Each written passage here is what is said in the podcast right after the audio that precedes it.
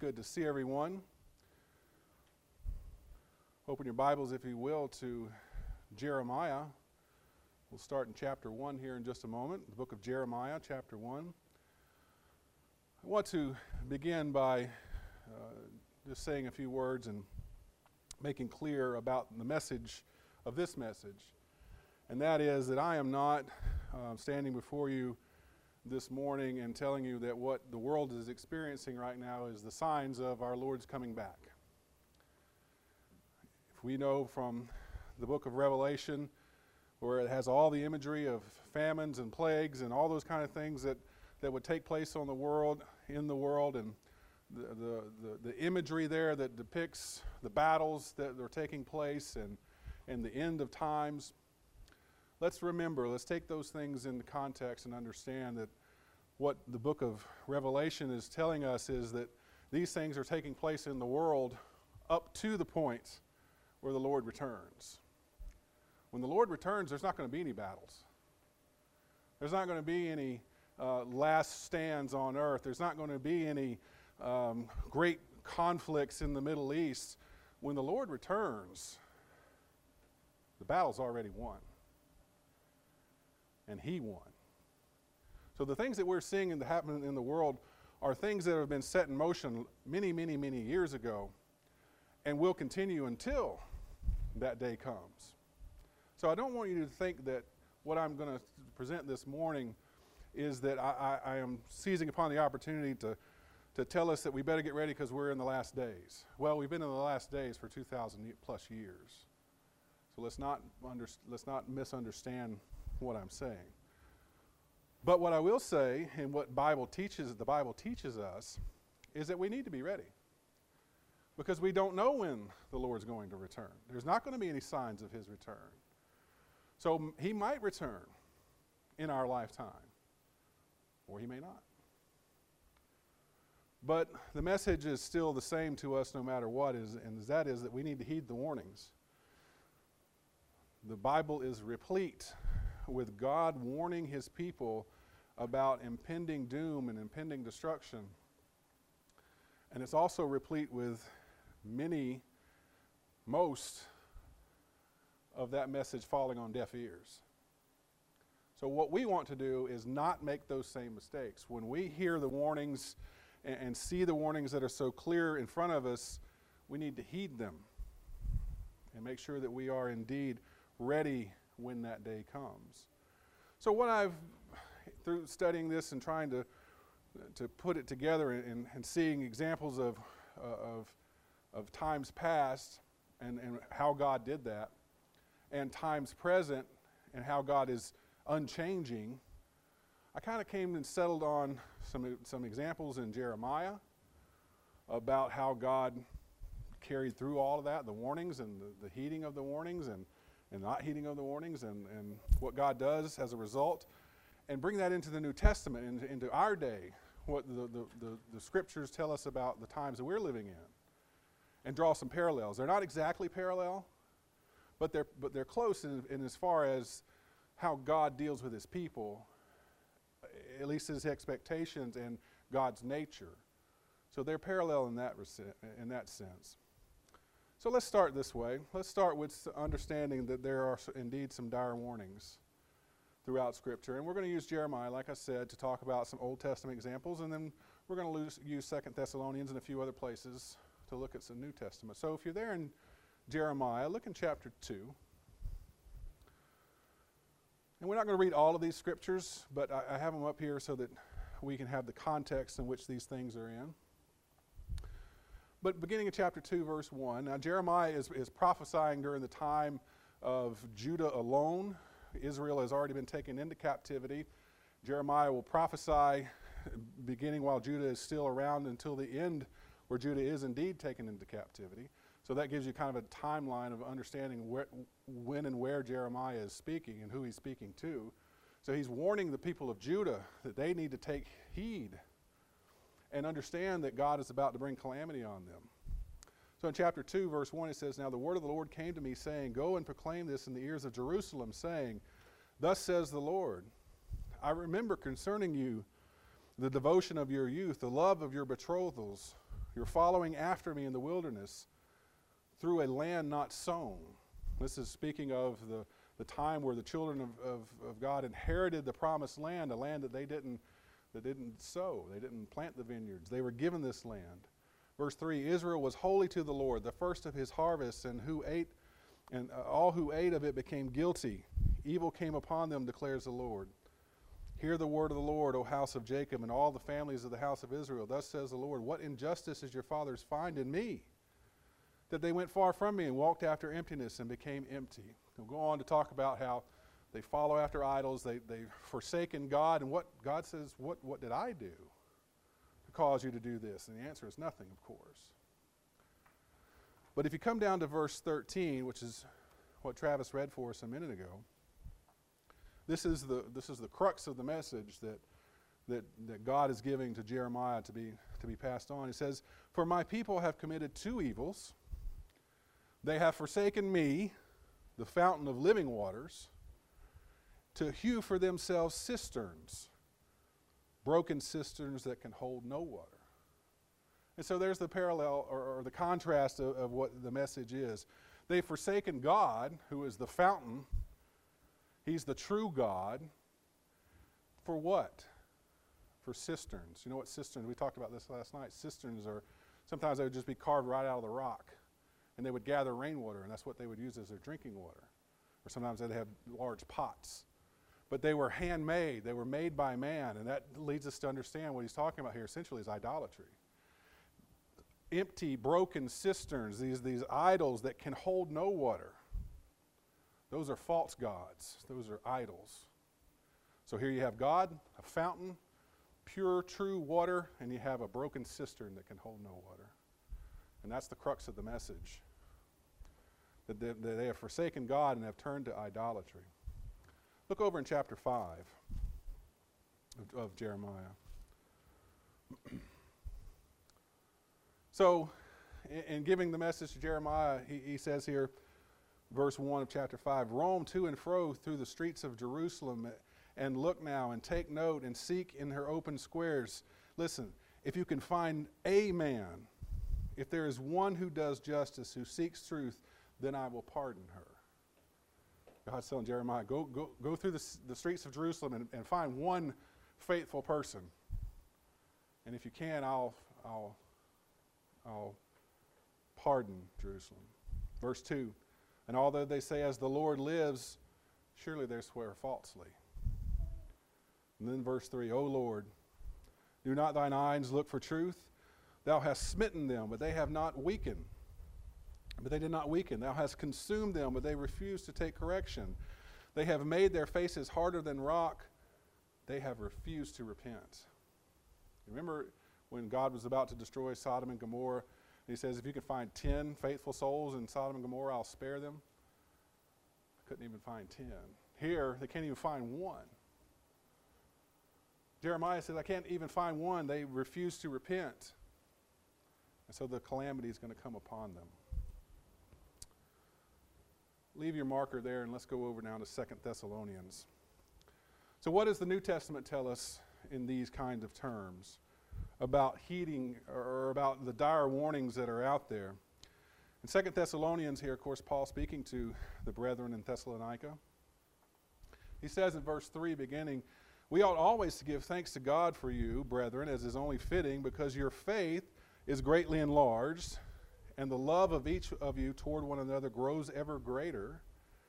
Therefore we ourselves speak proudly of you among the churches of God for your perseverance and faith in the midst of all your persecutions and afflictions which you endure. Now when I read that, that jumped off the page to me about what we're enduring right now. In the midst of your persecutions and afflictions which you endure. I, I'm not going to compare ourselves to the, the, the persecutions that were taking place. We're not, we're not there. Not yet. There might come a time where we're persecuted for our, for our religion. We're not there yet. But we are suffering. We are being afflicted by the things that are going on. But Paul is commending the Thessalonians and saying, I'm proud of you for the faith that you've shown through it all. Verse five, this is a plain indication of God's righteous judgment, so that you may be considered worthy of the kingdom of God, for which indeed you are suffering. So if we're suffering, if we're, we talked about last week, suffering for the right reason, suffering as a Christian, that's okay. It's okay to suffer that way. Verse six, for after all, it is only just for God to repay with affliction those who afflict you, and to give relief to you who are afflicted, and to us as well. Now here's the warning. When the Lord Jesus shall be revealed from heaven with his mighty angels in flaming fire, dealing out retribution to those who do not know God, and to those who do not obey the gospel of our Lord Jesus. There's the warning for us. Yes, these in Thessalonica are doing well and, and are being faithful, but there's the warning still. The warning is to those who are afflicting them. And he says, Jesus is going to appear from heaven dealing out retribution to those who are doing the afflicting. To who? Those who do not obey the, the gospel of our Lord Jesus. There's the warning for us today. The warnings are, are just as, just as strong.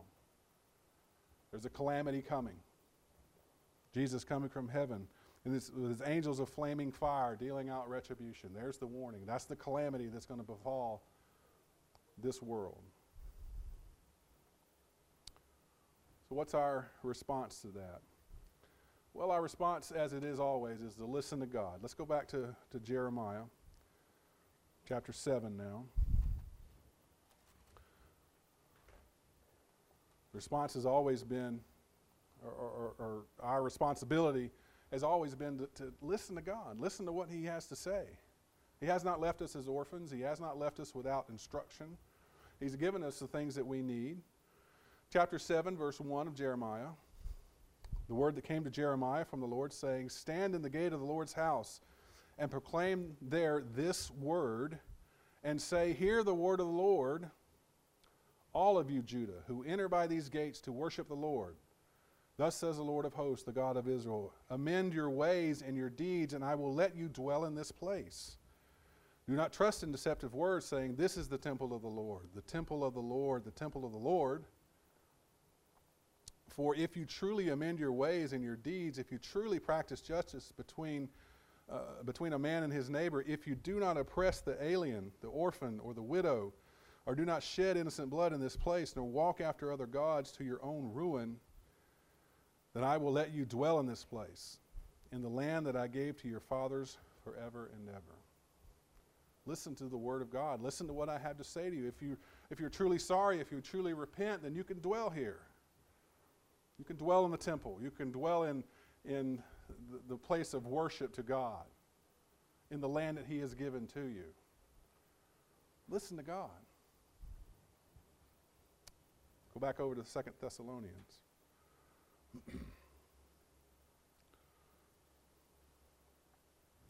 Second Thessalonians chapter two now. Remember, listen to God.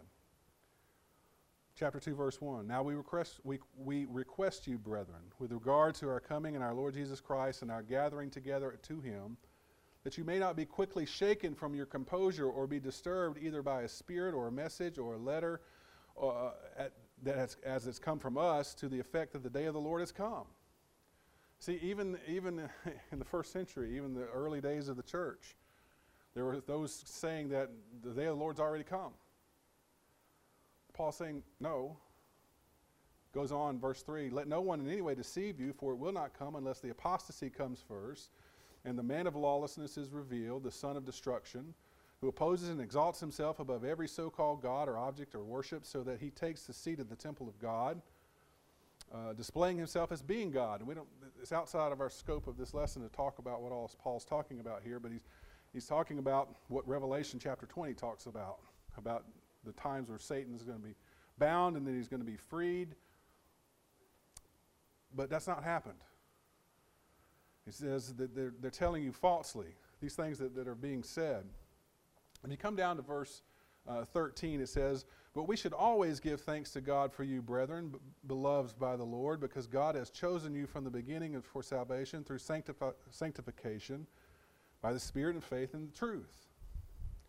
And it was for this he called you through our gospel, that you may gain the glory of our Lord Jesus Christ.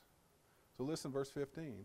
So then, brethren, stand firm and hold to the traditions which you were taught, whether by word of mouth or by letter from us. Remember the message back there at Jeremiah?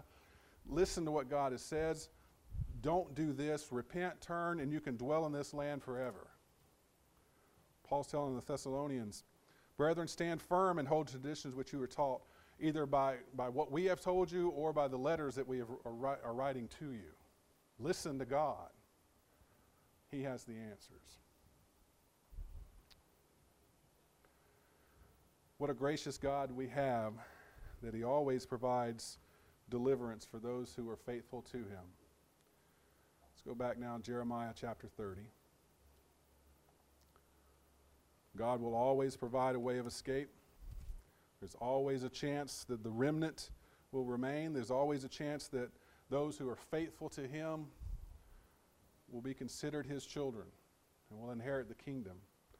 In chapter thirty, verse one, it says, the word of the Lord which came to Jeremiah from the Lord, saying, thus says the Lord, the God of Israel, write all the words which I have spoken to you in a book. For behold, days are coming, declares the Lord, when I will restore the fortunes of my people Israel and Judah. The Lord says, I will also bring them back to the land that, they, that I gave them to their forefathers, and they shall possess it. So even amongst the, the calamity that was going to be brought by the Babylonians that would come in, and the Medes and Persians that would come in after them and, and, and, and hold Judah captive, God says there's going to be a time where you'll return. There's going to be a time where you're going to come back, you're going to possess the land again. There's always the deliverance that God provides. Look over in chapter thirty-one, beginning of verse one. It says, at that time, declares the Lord, I will be the God of all the families of Israel, and they shall be my people. Thus says the Lord, the people who survived the sword found grace in the wilderness, Israel, when it, was went to, uh, when it went to find its rest. The Lord appeared to him from, after, uh, him from afar, saying, I have loved you with an everlasting love, therefore I have drawn you with loving kindness. Again I will build you, and you shall be rebuilt, O Virgin of Israel. Again you shall take up your tambourines and go forth to dances and merrymaking. Again you shall plant vineyards on the hills of Samaria. The planters shall plant, and you shall enjoy them. For there shall be a day when watchmen on the hills of Ephraim shall call out, arise and let us go up to Zion, to the Lord our God. There's a message of hope in these dire warnings that, that are being spelled out here as well. That there's always, there's always hope.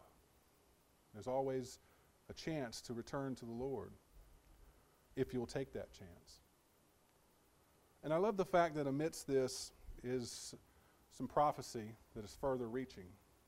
So think about what we just what we said about Jeremiah. He's prophesying in the time of the end of Judah, when Judah's going to be taken captive. He's telling them about the things that are going to take place shortly. There's also the further reaching prophecies that are in this. In verse thirty-one of Jeremiah thirty-one, says, behold, days are coming, declares the Lord, when I will make a new covenant with the house of Israel and with the house of Judah, not like the covenant which I made with them and their fathers in the day I took them by the hand to bring them out of the land of Egypt, my covenant which they broke, although I was a husband to them, declares the Lord. But this is the covenant which I will make with the house of Israel after those days, declares the Lord. I will put my law within them, and on their heart I will write, and I will be their God, and they shall be my people. And they shall not teach again each man his neighbor, and each man his brother, saying, know the Lord, for they shall all know me, from the least of them to the greatest to them, declares the Lord. Now listen to this. For I will forgive their iniquity, and their sin I will remember no more. Go directly over to Hebrews chapter eight.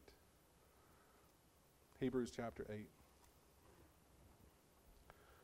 The Hebrew writer, of course, we know, spells out in great detail how the law of Christ is better than the law of Moses. And the main reason is because it is built on the blood of Jesus Christ himself. That's its foundation. So in writing this, Hebrew writer in verse seven of chapter eight, he says, for it, if, if that first covenant had been faultless, there would have been no occasion to salt for a second.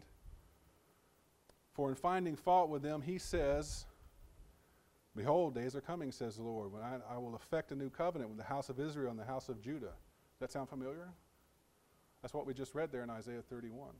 Jeremiah thirty-one. Exactly, almost word for word here, exactly what the prophet Jeremiah, the only difference is just, just from a translation standpoint, word for word what the prophet Jeremiah spoke, or God through the prophet Jeremiah spoke about the times when God's going to make a new covenant with his people. And that's the law of Christ. All the way down to verse twelve of chapter eight in Hebrews, for I will be merciful to their iniquities and I will remember their sins no more. That's the promise of Christ and the promise fulfilled in him.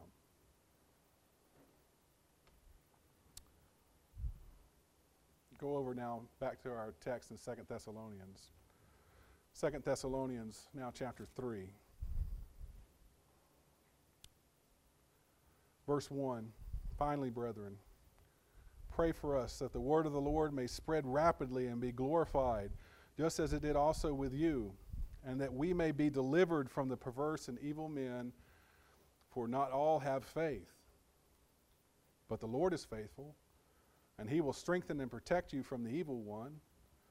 And we have confidence in the Lord concerning you, that you are doing and will continue to do what we command. And may the Lord direct your hearts into the love of God and the steadfastness of Christ. There's our deliverance. We have the same deliverance. We have that of being faithful to God, and he is faithful to us, and he'll deliver us. So when we see the nature of God, it hasn't changed. God warns us. God tells us to listen to him. And when we do, there's deliverance. What a wonderful message that is. I'll leave you with this this morning from Jeremiah chapter six. Thus says the Lord, stand in the ways and see, and ask for the old paths where the good way is, and walk in it. Then you will find rest for your souls. I love the fact that Jeremiah, the Lord speaking through Jeremiah, we think that's a long time ago, and it was. I don't have the date right off the top of my head. You look to, I know that five eighty-six is when the temple was destroyed in Jerusalem, so that gives you about this timeline, twenty-five hundred years ago. And at that point, God is saying to walk in the old paths. What does that tell us about the nature of God? That his nature hasn't changed since the beginning. He wants people to hear him, to heed him, and be delivered by him. That will never change. And so we find ourselves in difficult times in the world. The same formula applies. Ask for those old paths and, and take joy in them. Take joy in knowing that we serve a God that is unchanging and will deliver us if we are faithful to him. We offer the invitation, as we always do, at the end of our time together. If you need the prayers of the congregation, you can let them be known by coming forward as we stand and sing to encourage you.